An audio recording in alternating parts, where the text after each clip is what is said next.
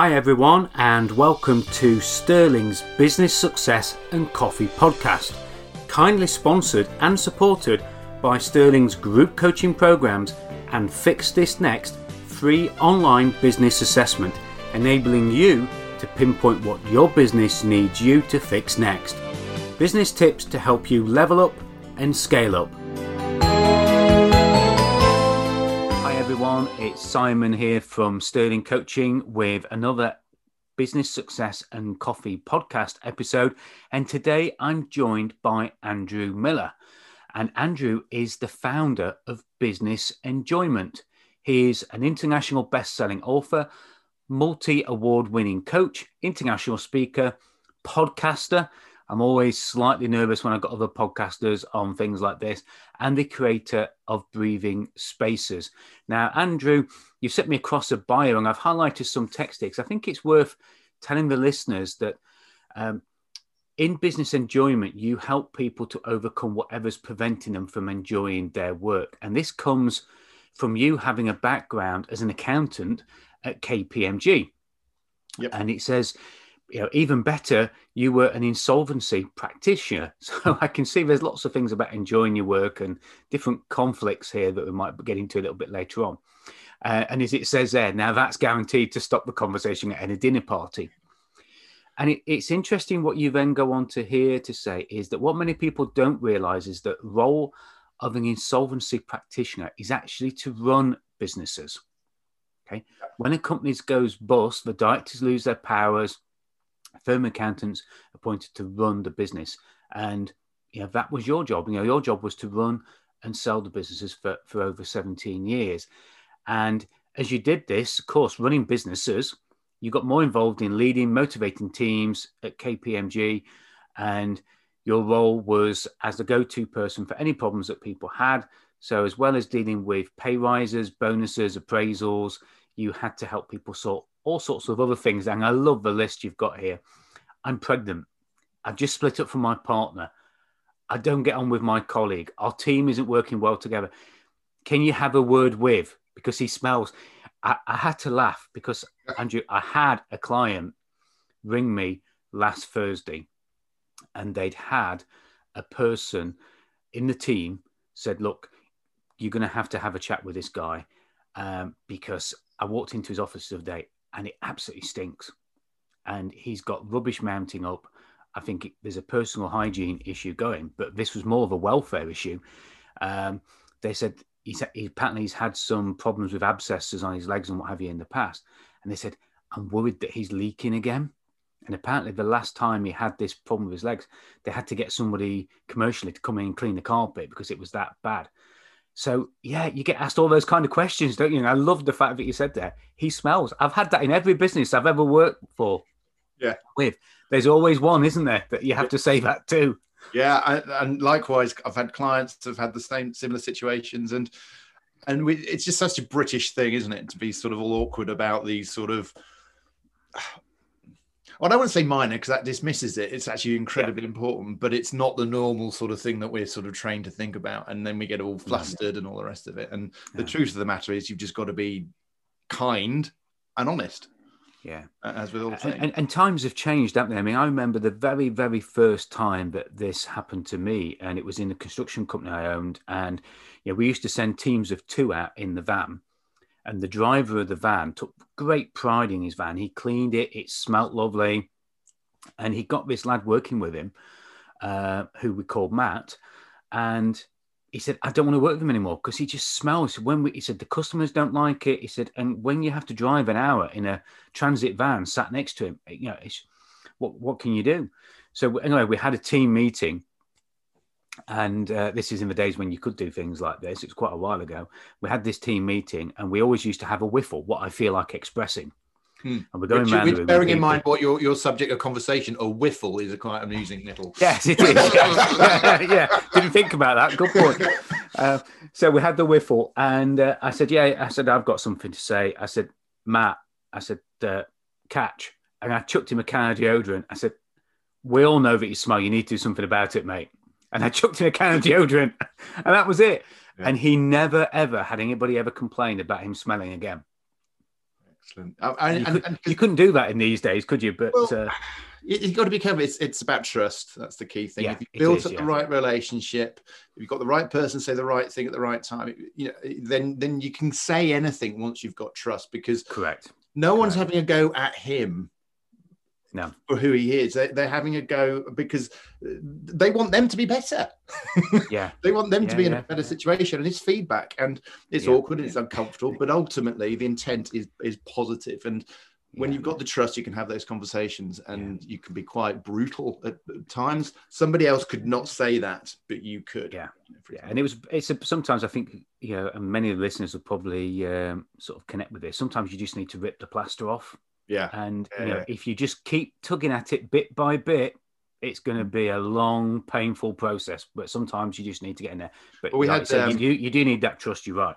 we had some training on delivering messages because obviously one of the things you do as an insolvency practitioner is a lot of making people redundant type conversations Yeah. and we had training from doctors and and and Really? information in terms of because one of the things they have to do is deliver bad news quite a few times and the the key thing is that they said is just lit, exactly what you said get to the key message as quickly as possible because they will Yeah. forget everything you've said before that and they won't be listening to anything you say after that Yeah, So yeah, good point. Yeah. it about as much as you like but just get to the key thing and rip the plaster off exactly as you say Yeah, and then be there to support them and help them and yeah, yeah, yeah. Well, what a way to start a podcast talking about smelly people. Let, let's get, slightly let's off, get- off piste but Yeah. I did warn you. Yeah. So, listeners, uh, we're we are here to talk a little bit about coffee as well. Uh, and Andrew very kindly has uh, made himself a fresh coffee, and I've gone down and, and got mine. Uh, and and actually today, I, I really struggled with my voice yesterday. It really took a bit of a beating. So I've done something I don't do that often, but today I definitely felt the need to. I've put a bit of honey in my coffee just to just help the back of the voice a little bit and help the voice box. I've got a couple of webinars to go later on today, so I don't want to run out of voice before then. So tell us, Andrew, about the, the coffee that you've got and why you're drinking that particular coffee. I am drinking uh, Ringtons coffee.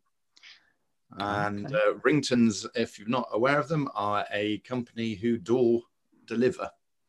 Yeah. And they come round once a month and we get tea and coffee from them. If we're feeling a little bit tempted, then the pack of biscuits might make it through as well. Oh, okay. but it's um but it's it's it's instant you know that's all it is and um it, but it's nice strong it's got uh, reasonable flavor and we kind of got used to drinking it now so just we're lazy that's the bottom line Yeah. someone's going to come round and drop me off a bag of, a, a, a jar of coffee and a bag of tea I'm, I'm all in favor of that Yeah, and I think we've all done that. I mean, we we go out every weekend uh, deliberately, even through lockdown, because we, when we could get the takeaways, you know, we always go into our town centre, Newark, and we always get a takeaway takeaway coffee. And I'm a, I'm a big Starbucks fan, uh, particularly of our local. You know, somebody said to me, I asked a question on the internet, you know, Starbucks or Costa, and somebody said, well, I prefer to support my local uh, sort of independent retailer. And actually, I, our Starbucks feels like that. You know, I know the names of all the people behind the counter. They already know what I want when I go in. Sometimes I'll throw them a bit of a curveball when it's my free drink. But you know, I think you're right. Convenience is important, and you know, I I get all my Starbucks pods from Amazon. But I, I thought Ringtons Ringtons only did tea. I never realised that they did coffee because we do have somebody come through our village Mm. that does that. But I, you know, they've never been round. They've never called in. Uh, they've never put anything through the letterbox. So I've just gone along the lines of thinking, oh, they're just making another tea delivery Mm. and biscuits. If they did have a biscuit, that's that's me done because that's my weakness. that's my Achilles heel.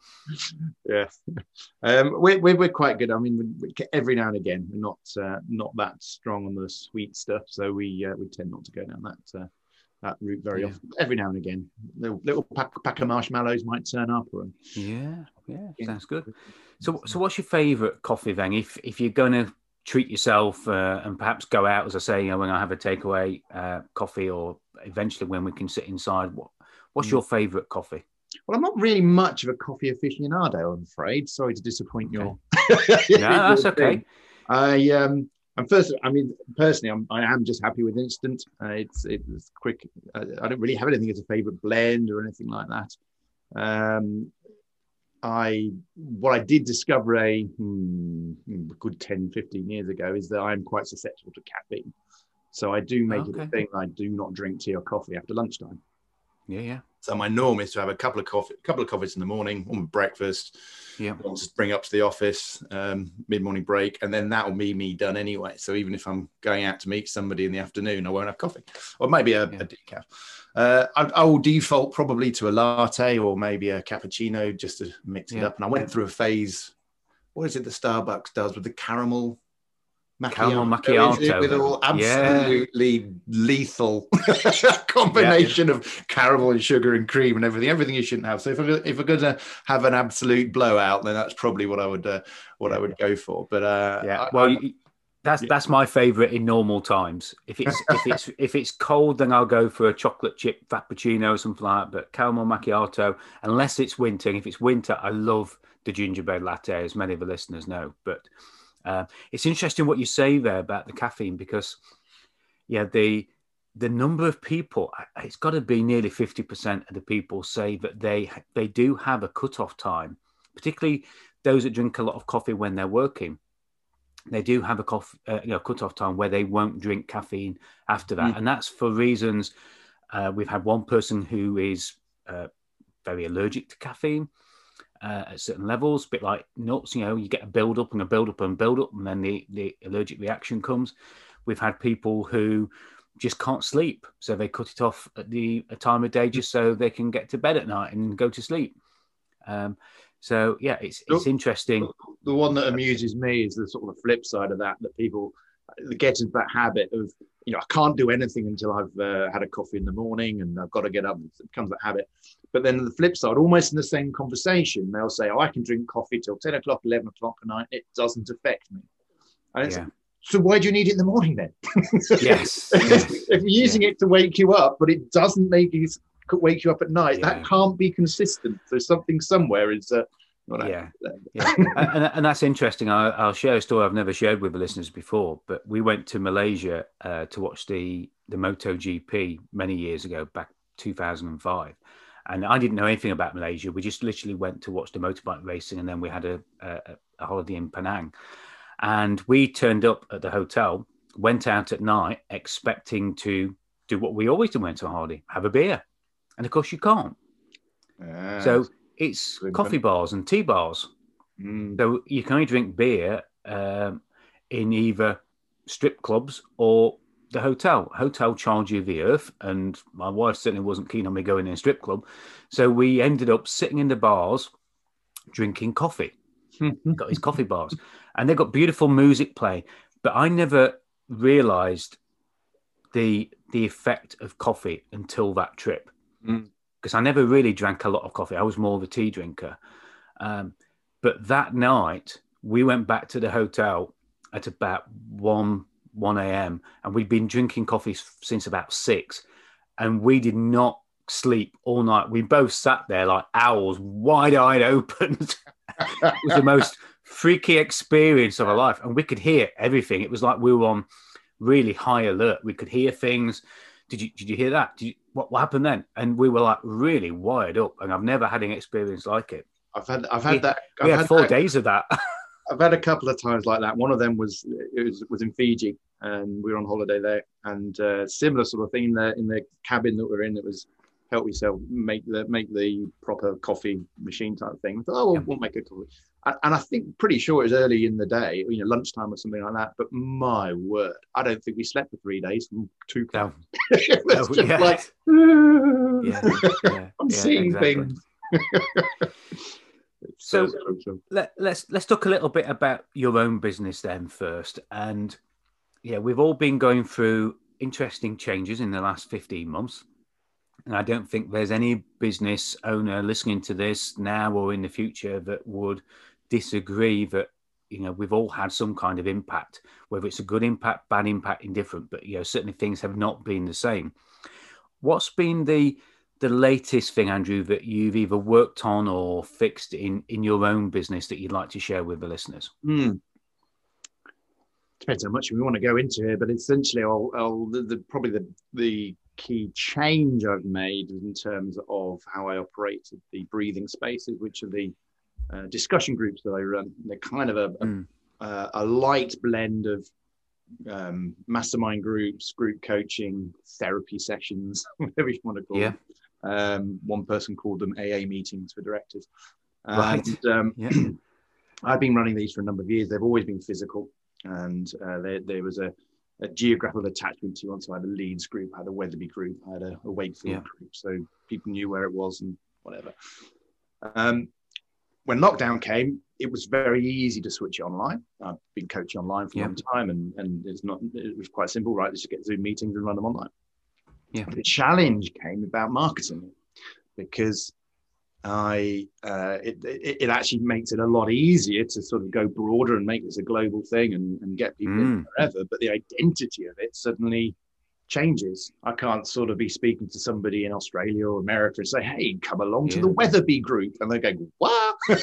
Yeah, and so it took me a while to actually think about how does it need to look uh, in terms of how how I how I expand it, and because I think uh, you know we will come back to the point where physical becomes more accepted, more norm, but I think there's Yeah. going to be a that that carry on where online just becomes more accepted, and I, Yeah. I have a handful of people that say no, I want to stay online, I don't want to do the traveling, I don't want to do that.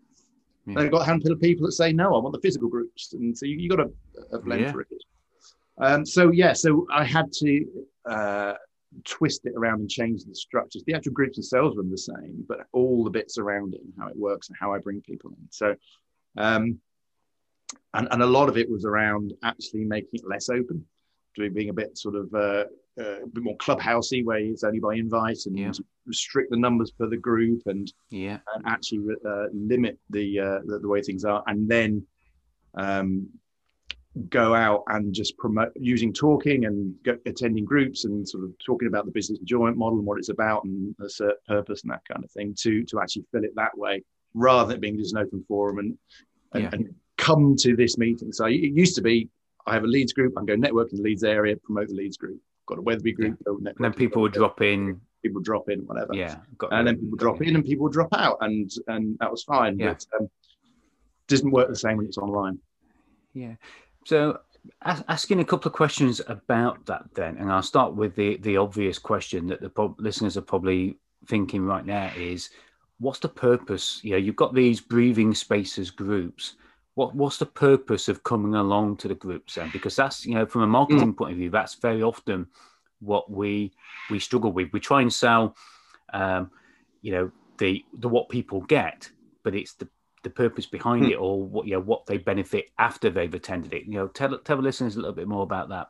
yes yeah so it's, it's based around the business enjoyment model which i've uh, come up with which is uh, not even loosely based around the maslow hierarchy of needs but with a few extra bits thrown in uh, but um, it's and this is what I've run through in the speech, but thing, but but talk about what you need to have in place in order to actually enjoy your business, and you need to have some Yeah. fun- fundamentals in place to take away the fears and the concerns and the issues. Yes, you need to have enough money to come in to cover the bills, but you've got to be looking after yourself as well. Um, you've got to be working with the right kind of people and opening up yourself to to be that authentic person to attract them in. You'll be be you're getting good feedback from them, but you'll be got to be giving yourself good feedback to dealing with all those Yep. imposter syndromes and um, and perfectionisms and all those kind of things. Uh, a sense of purpose. Why is it? Why do you do what you do? What you do? What difference you make in the world? And that's the key thing for me. When you really get your purpose nailed in, then then the rest becomes sort of effortless. But all the other challenges just becomes things you overcome because you're doing it for a reason. And um, and we, uh, other things like money hang-ups because it's normally connected to it and an, an overarching one. So we have these sort of six levels. And my mission is to sort of um, uh, get people enjoy their business basically. I actually want there to be a new measure of success in business rather than it just being how much money we make. We need to look at these other things. So for those people that are interested in that then um, it's a it's a space where people can come. It's confidential. It's um, uh, uh, we're limiting the numbers for each group and you start building trust and relationships with the with the people within that group and basically you can just let out what you need to let out. We have a theme each month from that model. Um, So as we go around it, people essentially are getting to understand themselves better. When you understand yourself better, you can understand your business better, and it's helping other people with their understanding of themselves as well. and everyone can go off in a personal direction, it can go into a business direction. So it might be sales orientated, it might be um, mindset orientated, it might be yeah. emotionally orientated. It depends on where people are in the group. So people and I think, away, uh, yeah, yeah. I think it's interesting what you just said there because you know the, very often people, particularly with with us as coaches, people. Uh, very often think, oh, I need a business coach or I need a life coach because the life coach will help me with the life stuff, the business coach will help me with business stuff. And very often, a lot of coaches that I speak with um, don't cross the boundaries between the two. But very often, you know, we come to work because of the life that we want. Mm. And our life that we have affects the way that we do our, our work and our business. And I'm, I'm 100% with you. you know, I love every single day. And interesting enough, I've just got off the phone with a, a very old friend of mine who I haven't spoken to some time. I've just bought a new pickup truck and I want the, the bed uh, spraying with this Line-X stuff. And I know he used to do it years ago. Uh, and I rang the business up, and I know his son was taking it over, and they put me through to Jim. And I said, Jim, I said, I thought you'd be on a beach somewhere with your feet up. He says, No, he says, I love my business too much. and, and this guy is 75 years old, and you know, yeah, he's not doing as much as he was doing. He's you know doing more sales stuff, and he, but he's doing the stuff in the business that he loves, and he's he's enjoying it. And that's really important, isn't it, to realize that life and business can't always be separated so cleanly. And it, it's interesting what you said there about the way that people go one way and then go the other. Um. Is that something that people struggle with, do you think? What in terms of dealing in, the, you mean in terms of a conversation and, and, and yeah, separating or seeing that seeing the overlap, the overlap. because yeah, you know, there and, is no clear difference. It depends on the size of the business. I think is one of the, the fundamental elements because the smaller the business, the more emotionally connected you are and your identity is connected to that business because you know for a one man band it is you. Yeah. and and and yet at the same time you also need to sort of split your mind away and realize look this company at Companies House is just in the name and a number. With everything that's going on with the consequences of covid and everything there's a lot of companies at risk. We can let that go but we are still us. We still have that skills all that knowledge all that ability. And yeah. and so there are times when you need to keep them separate. Um, and this is one of the things because when I when I left the insolvency and moved into coaching, it was I used to, the the key focus me at that point was working with people who were losing their business and help them deal with the emotional stress that comes from that. Yeah. And that was one of the things we had to do with them is to try and say, look, you are not your company. The company yeah. is a separate thing and, and create that distance. Uh, and and yet we are also confusingly yeah. fully yeah. integrated with it's, the it's a conflict well. all the time isn't it and yeah. Uh, you know and i think people are it's it's almost a bit like a Jekyll and Hyde scenario isn't it where you've got two identities in one and you're always trying to work out which one is at, is at the forefront and the truth is in a, in a hollow you, way and when you get and when I talk about enjoyment, I mean, obviously, there's a lot of people who do the stuff, the, the thing, they love the thing. yeah. everyone, if, you, if you're doing a business you don't love the thing that you do, then really, you know, start again. Yeah. Um, that kind of goes without saying, but it's all the other yeah. bits around it. And when we start getting to the, the, fear about picking the phone up and and, yeah. and, and worry about walking into a room or whatever it might be, all these bits yeah. that uh, um, the traumatizers, uh, the stoppers, and and and but again when you when you re, really connect your business and your purpose together then it does fully integrate who you yeah. are and yeah. the businesses are just a mechanism to get you towards ultimately yeah. where you want to do it's not the thing in and of itself correct um, so so let me ask you a question that again i know a lot of coaches and consultants are struggling with a lot of businesses who have taken part in online sessions that they would normally have done face to face how has it been for you developing the trust? And what kind of um, aspects have you seen people react to differently? Because you know some people are more trusting online some people are more trusting when they're face to face some people feel safer online because they're not physically in front of somebody. Yeah I, have seen different mixes. How, how's that been for you and how people have dealt with the breathing spaces? Hmm. I've not really seen a massive difference in terms of the trust side of things. It's an interesting okay. question. I'll have to think yeah. about that. But it's not something I've, I've, noticed so much. And, and I think a lot of it, and I suspect you, you know, you've been in the, the game a long time. You, we we build that trust by trusting the um, and re- revealing ourselves. If we become this person yeah. who knows everything and I'm perfect, and then then they're not really seeing the real us. So I've always been very open and sharing my stories and and what's going on yeah. for me and that kind of thing as much as possible. And and that invites people into to reveal themselves. So yeah. um, it, it's always and, been and about. I, I think I think that I think that's a good thing though. I think you know. Uh, the fact that you haven't seen much of a difference, and I think listeners, this is really important. You know, the fact that Andrew hasn't seen the difference is a credit. You know, because the more seamless it is between face to face and online, then online back to face to face, you know, the better that shows the the level of authenticity, I suppose, mm. in yourself, but also in the people as well, because it's not just people feeling comfortable with you it's picking the right people in into the group so that the rest of the group can feel comfortable with them. And obviously, you've got that magic right. And I think for listeners, you know, those that are struggling with this, it is about, you know, being vulnerable. It is about being open, transparent, but being authentic as well, isn't mm-hmm. it? Being yourselves. And the ones that I do see that struggle are where people are trying to be something that they're not. Mm, and people see that, don't they? Whether it's online or face to face, people cut through that, don't they? The, our words are the biggest culprits for showing that up, aren't they? We don't need the actions of seeing somebody face to face. It's our words that show that up. So I think I think that's credit to you and to the group that you haven't seen that much of a shift. So that's that's that's good.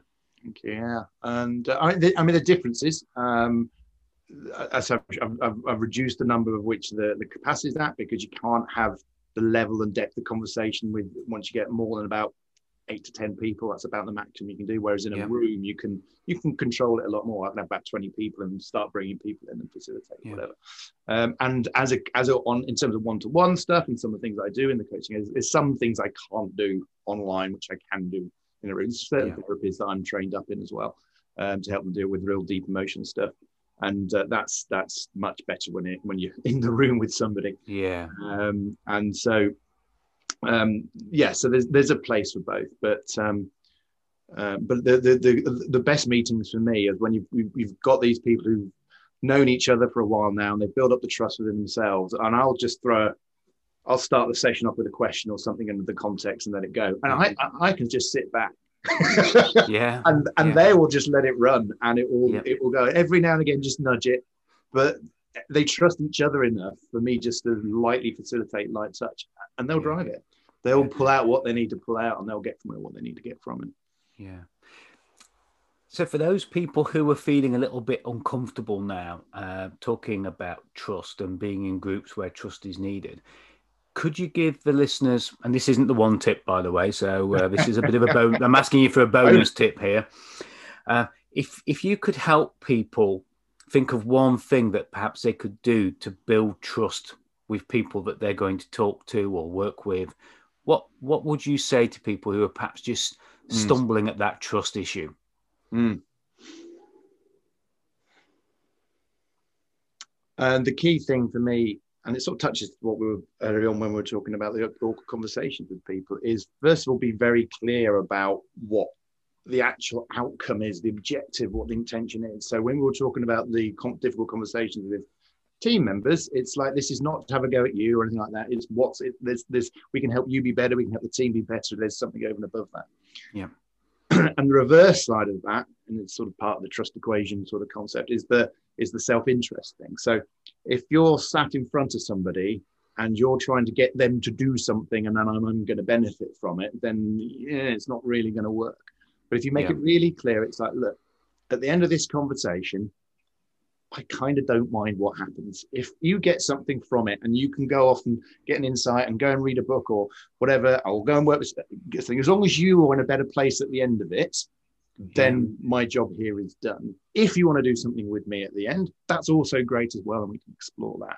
But I'm I'm just in this moment now. This is what I want to do. It's a it's a clear conversation. Let's just get the best view out of this conversation and see what we can do. Yeah. So so there's a there's a, a destination of what we're all agreed on, and yep. it's not about me; it's about yeah. you. And and I think the, the the glue that holds that together that you mentioned there is that clear conversation. Mm. Don't try and be clever. Don't try and be cute. Don't try and be somebody you're not, but just be clear, be transparent, uh, and just say it as you normally would. I think mm. too many people try and put a mask on, don't they, when they go into into groups, and you know they they try and make it cloudy and fuzzy so that people don't see either the real them or the real purpose behind it. So I think mm. I think you've given us three really important things there. Mm. And, and just going back to the, again, it's listening through what we're picking up on things already said, but that authenticity and trying not to be that you just touched on there and not try not to be somebody you're not also includes, do you know what? I don't know the answer. Yes. I haven't yeah. got a clue, but hey, let's explore it.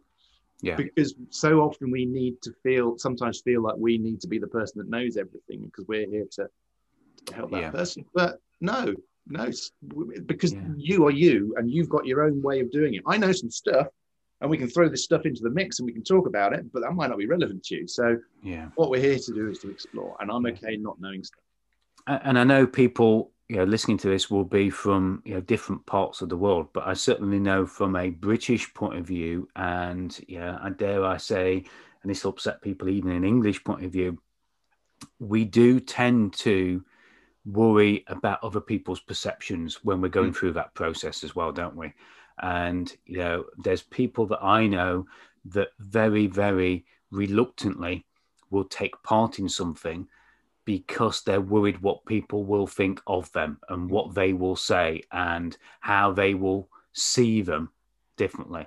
And some of it is a reflection of our own perceptions of other people, isn't it? But I think, you know, some cultures don't have that worry about perception. Uh, but I think certainly here we, we do, and I see that over and over again. I don't know if that's something that you come across in your groups. Oh, it's one of the one of the key things that sort of the keeping up the Joneses concept and yeah. uh, and it's it's the level I call inner confidence and um, what we we we from a societal um, point of view right from the start we have been taught from uh, from being children that our inner value is connected with the results that we produce from the point when we get that lovely little picture that's a brilliant picture little johnny and put stuck on the fridge and the one that yeah. not so good isn't put there from every exam we ever take and the gold star for getting results. It's all about results equals how good you are. And we therefore have to spend the rest of our life unpicking that.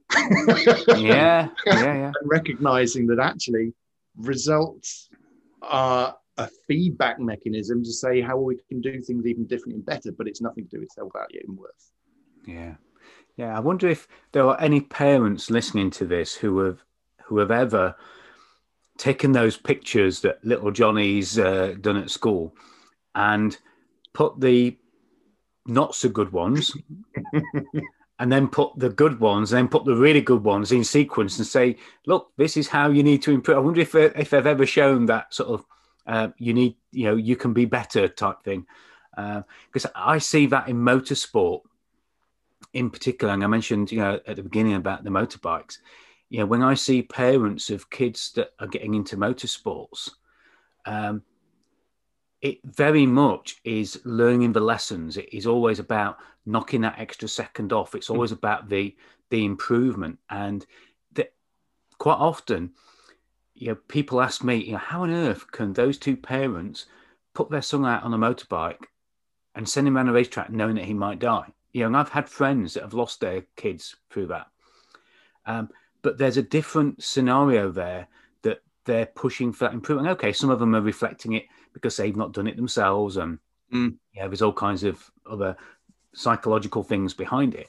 But yeah, it's a it's a different scenario because they will look at the bad results because they will focus on getting those results better. That's mm. their mm. that's their purpose of it. So it's it's an interesting different shift there. Yeah, and, and and a couple of things on that. One, just to uh, uh, follow on from that, because I, I, I, I'm not about, but I'm, I watch Formula One and, and some of the kind yep. of thing, and, and, and I know that the mindset that they need to get into is just your next lap needs to be faster than your previous lap. Yep. Because you've got some teams that are never going to beat the Mercedes, they're never going to beat the Red Bulls, they're at the back of the grid. Don't even try and win, just be better yep. next lap than you were the previous one. Yeah. And that's a good mindset again to self improvement. Just don't worry about whatever anyone else is doing. Just be better tomorrow than you were today. Yeah. Um, the flip side is, I think there's, again, societally, you know, coaching's come out of the sporting arena. The whole yep. tennis originally, wasn't it? And that's where the first books came from, and, and um, as we understand it today. And I think there's too much focus on sports, sporting heroes.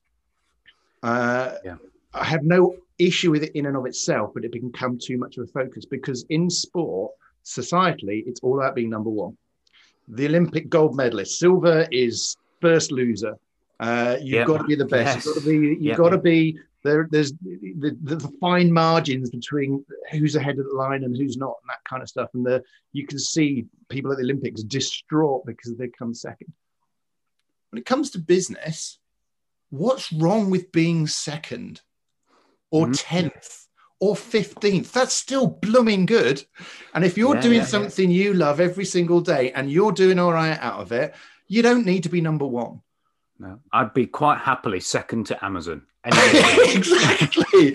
and yet there's this drive about being the top, the best, the number one. And there's a discipline within that that we, you know, we should have, you know, we need to have the discipline, but it can go too far. This is the point. And all these things, there's always a, there's always a juxtaposition between everything. Something that is really good and intended always flips into something that then becomes negative and holds us back. And that's that's yeah. where we're playing with the enjoyment thing, where we all the stuff that makes sense at one level doesn't make sense at another level. Um, yeah, yeah, okay, I love that. Um, so, how has the shift been for you? This this shift online then uh, mm. has has it? I mean, it's interesting you say, and we hear this phrase that with the new norm, the new normal. I, I say it all the time in social media posts because I don't think things will go back to exactly how they were before. And, um, and, and, this so, is so how, how's it been? How, how's it been for you since yeah. you've made this shift? And, and, this is the thing about the new normal is things never go back to what they were before. We're always moving. We're always evolving. There's always shifting. 1983 was different to 1984, and we never went back to 1983. You know, correct. just correct. Yeah, shift. Um, so yeah, so for me, it's worked well. I um, by making the changes, I um, instantly filled the groups that I had. I had a waiting list. I've opened up new yeah. groups um, uh, as a, a, new group as a result.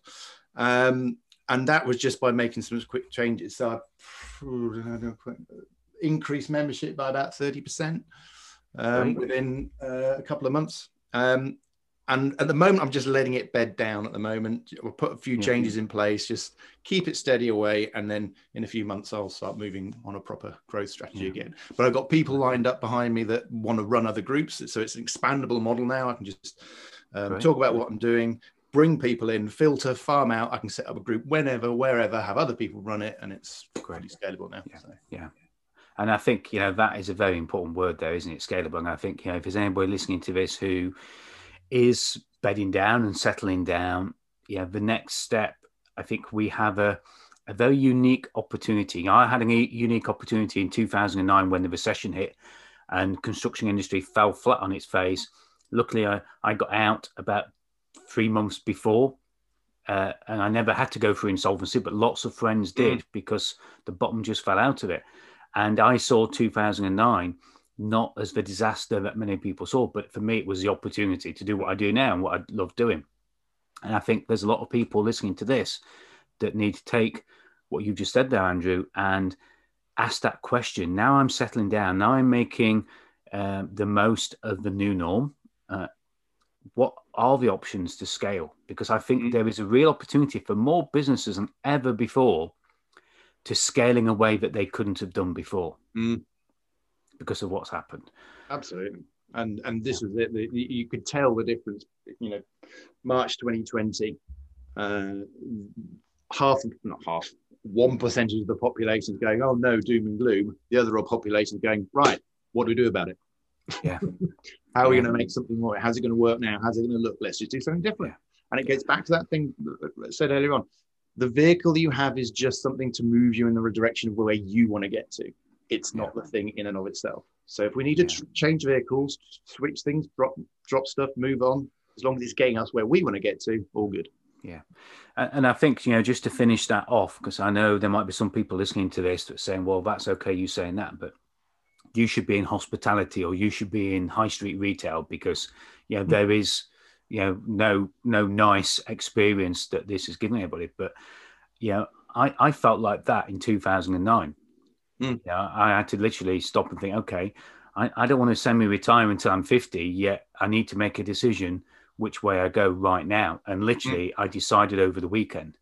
And I was given a book by my coach then, uh, by Seth Godin, called uh, The Dip When to Stick and When to Quit.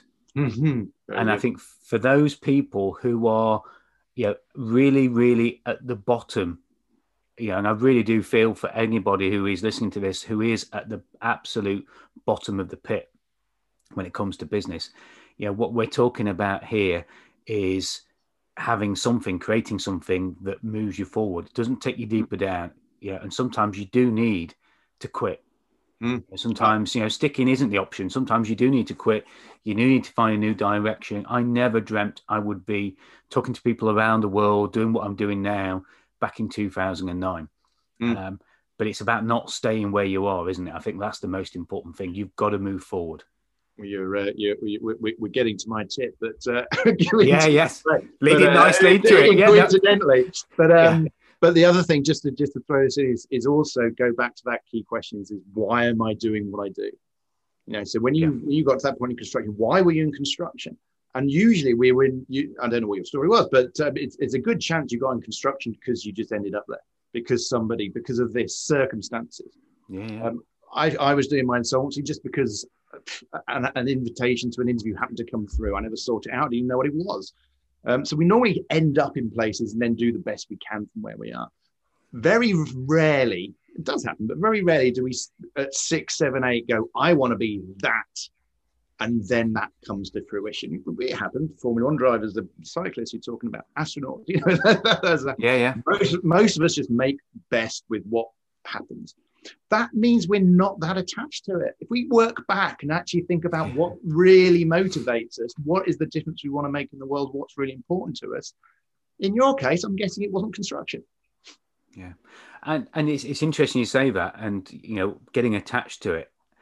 You know, two years before, I was offered a huge payout by a, a, another construction company called Rock Construction, and I would, if I'd have taken that, I would never have had to work again and my attachment to the business, but it wasn't the business, mm. was, and my ego got in the way, but my attachment was too strong, and I turned it down. Two mm. years later, I'd have snapped the hand off for 25% of that offer. Trust me. So I think you've raised a very important point there. You know, we do have to determine what it is we're attached to. Mm. And I saw it it, it was, you know, I was driving fast cars, flying helicopters, going around the world, watching motorbike racing.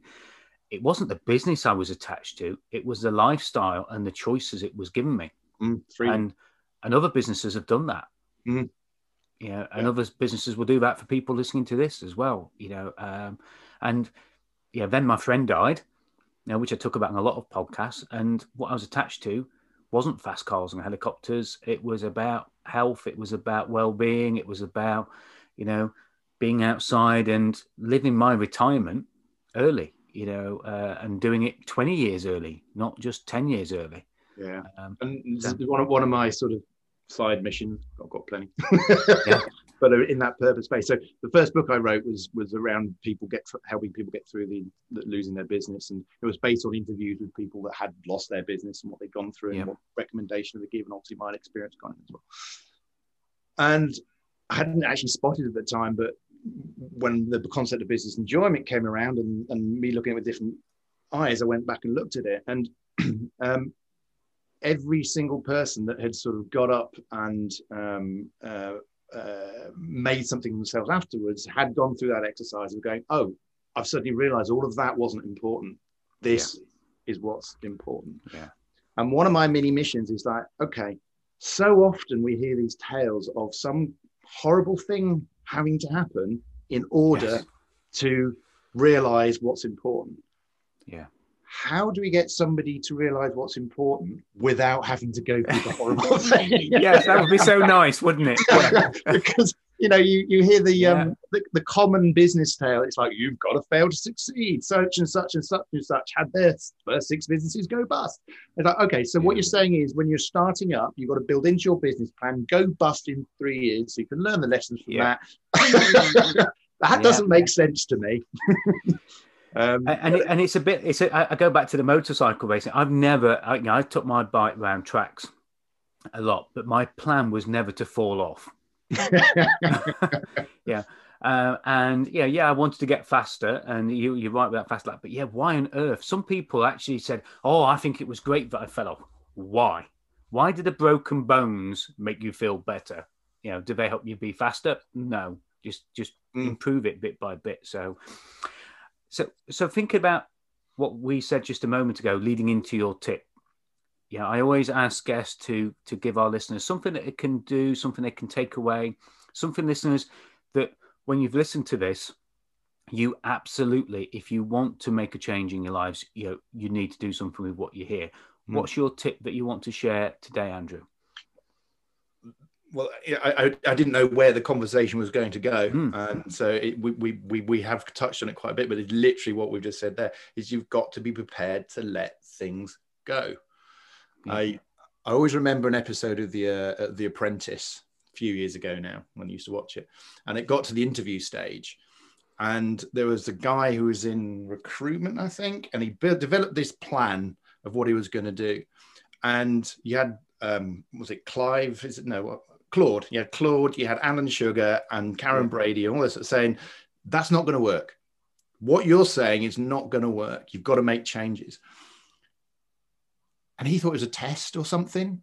He, yeah. he, would heard all the stuff that said, believe, if you believe it will happen and yeah. this kind of stuff. So no, and he refused to make any changes. No, I'm going to be pig-headed. I'm going to go with the thing that I first thought of and ignored all right. this other information. And guess what? He got fired. What a surprise! Yeah. And late, and I think in the retrospect, he said, "Yeah, I've made changes. It was rubbish. My idea. I had to." yeah, but again, everything you're talking about, that ego, that bit attachment to a particular thing, is the thing that's probably going to be the stuff that hold us back, whether it's to your identity as a uh, uh, as a as a particular person that is working in entertainment, construction, whatever it might be, um, uh, to a title, to um, to what you own. Um. The ability to let go of things is one of the most important things that we need to do because sometimes things don't work, and that's yeah. okay. Um, but we only learn that if we let it go. yeah, yeah, um, yeah and and let go before you hit the bottom. Yeah. And I think that's the thing we've just talked about, isn't it? You know, why do we have to just keep plummeting down into the pit when actually we should have let go of the the weight around us that's pulling us down? And and, and again, a lot of this becomes that that positive thing that flips into a negative is that we uh, again, society rewards the no to the grindstone, the grafter, the hard worker, the I yeah. keep going even whenever everything else is uh, is against me, sort of thing. And sometimes that's the most stupid thing to do. Yeah. I, yeah, I, was yeah. talking to somebody last week, and uh, his he's got two businesses he's interested. One he's passionate and lovely about, and this is great. And another one, what he said he, he, started up last year. It's not working, but he feels obliged to do it. He doesn't want to look like he's given up. Mm. He doesn't want to mm. look like he's a loser. He doesn't want to look like he's not committed. I said, so what you're saying is, you've got a nail in your head, and you're continually bashing your head against a brick wall, driving that nail in further. Yeah. Who are you doing that for? Yeah and I, and I think you know the listeners there have just sort of stopped and had one of those um, goosebump hair on the back of the neck because they will know that there is something that they're doing that they need to let go of. And mm. I think you know that's the thing that to me, if if any of you listening to this, do not sit down for 15 minutes, half an hour, doesn't take long, does it? And just sit down and start thinking about what is it you need to let let go mm. of. What is it that's dragging you down? What is it that's holding you back? You know, we all need anchors in some forms of our life. We all need some stability, but we have to be careful that we're not hanging on to the the wrong anchors, the things that are holding us back, the things that are dragging us down. Definitely. So, listeners, uh, you know, yeah, because the, the flip side of it is that was hopefully you know people have heard enough that, that you know we can like, as you alluded we can create the world we want to create, but if we fill it up with stuff that's not working, we're not allowing in the stuff yeah. that will work. And, yeah. and and it kind of I mean it's not my thing, but it's it's actually attaches to Buddhism. You know, yeah. suffering is created by attachment, and that's normally talked about possessive things, which is true. But it's it's most of the stress in the world is an attachment to either the way that the world was, will Yeah. we return back to normality? The way we think the world should be, it's not fair. Why isn't it like this? Or Mhm. the way we think the world will be, which hasn't happened yet. So yeah, Is it Yeah. um, And exactly as you say, if it's not right, change it. Yeah. Yeah. Love it. Great. So you're giving us some great tips. You mentioned a book. Where do the listeners go to find out more about you? Is there anything that they can take away from you? Um, what do the listeners do next to connect with you? Uh, I would say the best thing to do is if they jump onto my website, uh, which is uh, businessenjoyment.com, uh, the, a pop up will appear and they will uh, be able to download the More Than Just Money book, which Okay. uh, runs through my ethos, runs through the business enjoyment model, shows how you can apply it to solve uh, or find an answer to, to most answers, uh, to Yeah. most issues. um, it does mean they then come on my list. Ah, scary Yeah, yeah. um, but they'll other than like a bi-weekly newsletter. They will get four automated emails all of which we give them free stuff. Business cheat sheet everything they need to know about business access to my podcast access to my facebook group. They can ignore Great. them. It'll also give an invitation if they want to talk about the breathing spaces as well uh, which is the only way you can get in now is by an invitation. So um, they can totally ignore them and delete them and whatever. There's no pressure i don't uh, go in for spamming or It's, it's interesting what you said there about you know, being on the list. I, I remember we were watching something on TV the other night, and my wife says, "Oh, you know, this is just awful. This is awful. You know, why do we have to watch this?" I said, "You don't turn it off." And it's, the same, it's the same with emails, isn't it? I mean, okay, some are difficult to unsubscribe from. I've had a couple recently where no matter how hard I've tried to unsubscribe, I've not been able to. But at the end of the day, I just click block. Yeah. You can just turn them off. If you don't want them, just turn them off or just delete them and Yeah, wait until a good one comes in. and, and this is it you know we we work in a similar space but we're very different you focus on some things i focus on other things Yeah. some people are interested in what you've got to say some people will be interested in what i'm i've got to say and some people aren't and that's Yeah. okay because it's make a the choice. world out there yeah, yeah, can't please everybody but if you are interested in the concept of what i talk about and how i talk about then let's have a conversation that's absolutely Great. fine but So the the website to go to is businessenjoyment.com. And if they would if they people search for Andrew Miller on LinkedIn, would they find you as well on there? Yes, uh, it's not the rarest of names on the planet, so No. um, I'm not sure how many come up. Um, but so stick business enjoyment as well, and Yeah. uh, and- So search for Andrew Miller Business Enjoyment on LinkedIn and they'll find you that way. Yeah. And they get a copy of the the book which is just- called again More Than Just Money. more than just money. Um, Yeah. Why explaining what business enjoyment actually means, um, how you can, what the model is, how you can use it, Yeah. and also tell tells them, which is my key things, how they can enjoy their business so much it makes their bits tingle. Yeah. So, listeners, if you have any aspect of your business that you don't actually love or don't enjoy, and you or you want to enjoy more or you want to love more, then go to businessenjoyment.com and download Andrew's book. And yeah, I'm sure you're going to be able to take something of value. You've shared some amazing uh, tips. We've talked about smells and ripping off the plasters, moving one one more lap faster each time, uh, and as well as as keeping moving forward. And you, you're absolutely right. You know, I think we we can all look at ourselves right now and realize that there is something that we need to let go of. Mm. Yeah, I'm just in the process of creating a 14 day uh, Facebook challenge, uh, not to sell anything, but just to try and get people think about things. And I'm going to add that to one of the 14 days. So I think that's a great thing for people to do, and uh, and I'll give you credit for that as well. so fi- final questioning, Andrew, uh, and then we'll wrap it up. If you're going to have your next coffee in a dream location, have you had a chance to think where that dream location would be or who it would be with? Does it have to be coffee or can it be tea? No, it can be anything. It can be alcohol if you want to. I don't really mind. Uh, before we started recording, you did uh, mention what someone else said, and uh, and I think it's probably appropriate. My um, just discovered my mum's having um, some health challenges at the moment, Yeah. um, and we don't really know what the um, prognosis is yet, but we're going to find out very soon. Uh, so uh, we've got a challenging time ahead, and Yeah. I've got to do my own sort of internal work uh, to sort of process what that comes through, and I've got to be there for her and that kind of thing. So Yeah. um, we did catch up uh, last month. Um, well, then she's a couple of hours away from me, but um, but I think yeah, nice sit down with a cup of tea with my mum would be uh, hmm. Would be nice about now. Fantastic, great, and and I'm sure yeah that means something to both of you as well, won't it? To do that, so that's really important. And you you can never get those moments back. Mm. Unfortunately, I lost my mum last June, and I was very fortunate that the care home that she was in gave me the opportunity to go and see her quite regularly, and mm. you know, um, very very fortunate. And uh, yeah, you never you never forget those moments, and you know, it doesn't have to be with somebody who is ill. You know, we should do it with people that are alive as well, isn't it? And just not just think about the places, but think about the people that we're going to have those drinks, those mm. drinks with. And I think a lot of people are doing that at the moment as we start to ease lockdown.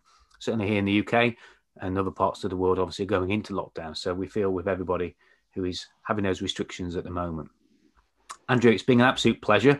Uh, I know you weren't sure where this was going to go, but I think we've talked about just about everything off piece that we possibly could. But you've given us some great tips to to share there. And as always, I always say this: the one thing I appreciate more than anything else is time. You've given us lots of time. Uh, it's a good good amount of content in this podcast that I know the listeners will take away. And thank you very much for being on it. Uh, thank you, on, uh, thank you, having me on, Simon. Uh, yeah, thoroughly enjoyed it, and uh, it's good just to sort of, yeah, start a conversation and see where it goes. And uh, you know, the stuff comes out that needs to come out, doesn't it? Yeah. And listeners, as you know, this is part of my mission. Uh, you heard Andrew mention missions. You know, we should all have a mission to help businesses around the globe be better aware, better educated, and of course, talk coffee too.